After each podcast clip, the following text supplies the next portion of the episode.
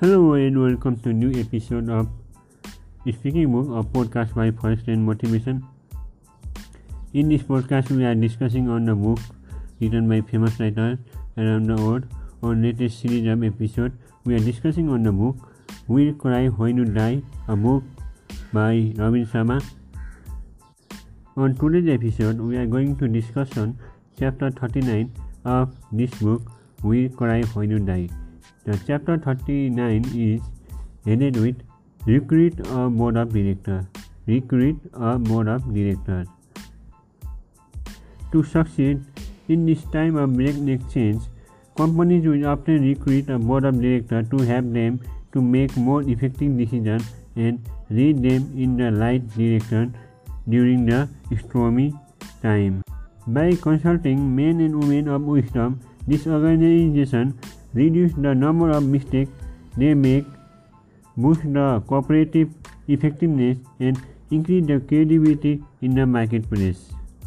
One client of mine has a different approach to the concept of having a board of directors. A seasonal entrepreneur and participant in one of the monthly life coaching programs I conduct across the country, this woman told me that during a period of silent contemplation, she sits in the room with a pen and pad of paper and write down all the problems that she is facing.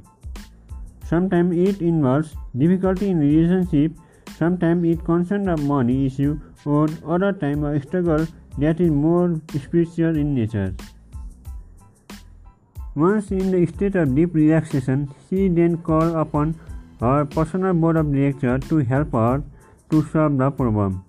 The twist the member of her uh, board of directors in her imagination she thinks she had a wise counsel with many greater thinkers. When confronting a problem that required a creative solution, she asked Leonardo Vinci, How might you deal with this?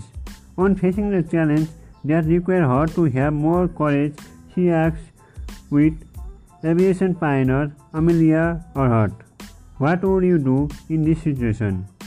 And when the issues involve money, she asked the late billionaire Sam Walton, widely known for his common sense. Sam, how would you handle this? These techniques have truly worked wonders of her, improve her creative thinking ability and keep her peaceful during a turbulent time. So, would you invite to sit on the imaginary board of directors? Make a list of the board of directors you wish to have in your board and consult with them in imagination and solve the problem you have in your daily life. The recruit of board of directors is free of course, but it has a great impact in your life. Thank you. Thank you for your time. This was the chapter 39 of Will Cry When You Die.